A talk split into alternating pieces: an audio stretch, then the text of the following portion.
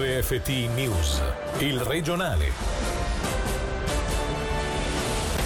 Buonasera dalla redazione. Una bambina di 12 anni sta lottando tra la vita e la morte in seguito ad una caduta con la bicicletta sull'incidente avvenuto questa mattina verso le 7.45 a Bedano. Sentiamo Gaia Castelli. Stando a quanto comunicato dalla polizia cantonale, questa mattina, prima delle 8, a Bedano una giovane ciclista del distretto ha avuto un incidente della circolazione. La dodicenne stava scendendo da via Bellavista quando, giunta all'altezza dell'intersezione con via degli emigranti, ha perso il controllo del mezzo urtando un muretto ed un paletto.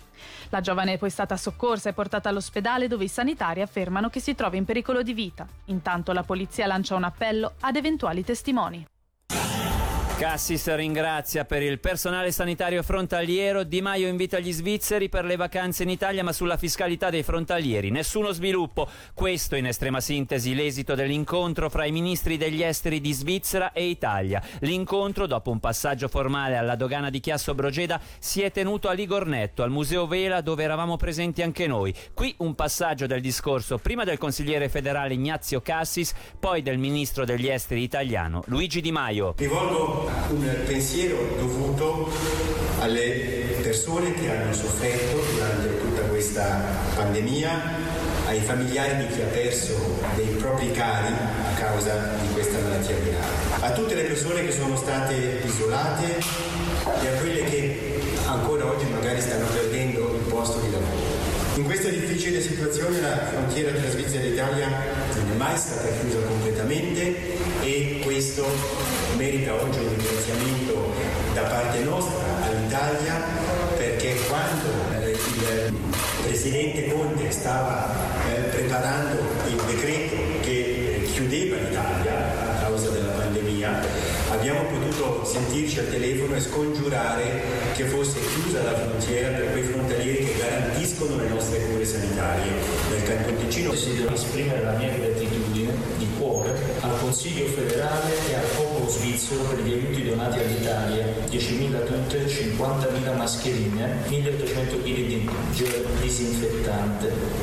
Li abbiamo ricevuti nei giorni più bui della pandemia, quando questo materiale era oro e non lo dimenticheremo mai, quindi grazie. I nostri due obiettivi sono ovviamente salvaguardare gli interessi dei lavoratori frontalieri e allo stesso tempo salvaguardare il quadro delle relazioni tra Italia e Svizzera.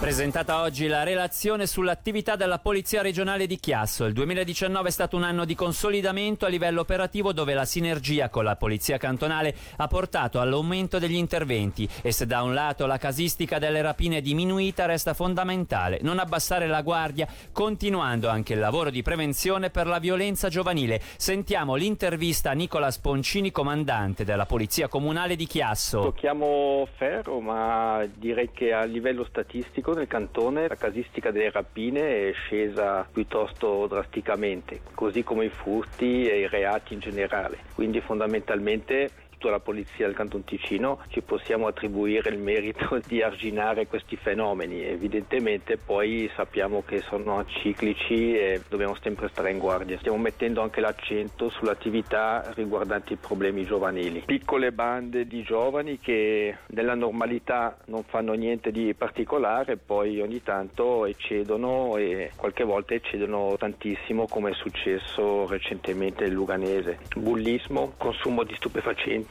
e di alcol. Esiste a livello cantonale una struttura che si occupa del monitoraggio di questi fenomeni, ma è importantissimo disporre di personale che conosca bene l'ambiente giovanile locale e i problemi che ne conseguono.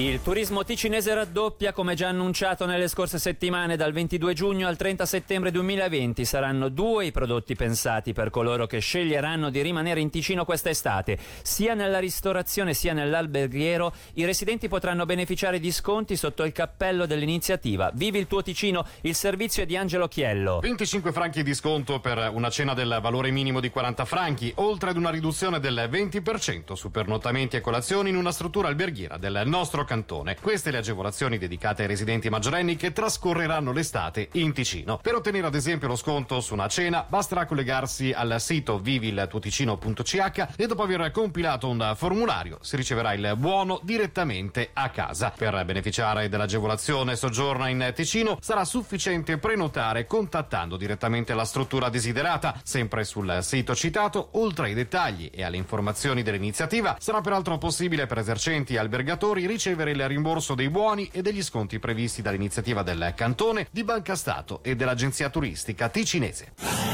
Ora le brevi con Angelo Chiello. Il guardrail gli ha sfondato il parabrezza, ma per lui nessuna conseguenza. È stato decisamente fortunato l'automobilista protagonista di un incidente verso le 13 di oggi sulla cantonale, all'altezza di Gudo. Perequazione nel calcolo di compensazione a livello federale, in cui i cantoni più ricchi versano a quelli più deboli economicamente, il Ticino riceverà 45 milioni di franchi, cifra praticamente invariata rispetto al 2019, così come per i grigioni, a cui spettano 270 milioni. Altra giornata da doppio zero. Nelle ultime 24 ore in Ticino e Grigioni non ci sono nuovi casi di contagio e decessi con coronavirus. Casino di Lugano 2019 chiuso con il 64% in più di utile netto, pari ad oltre 5 milioni e 200 mila franchi. Altri 10 milioni saranno versati nelle casse della città.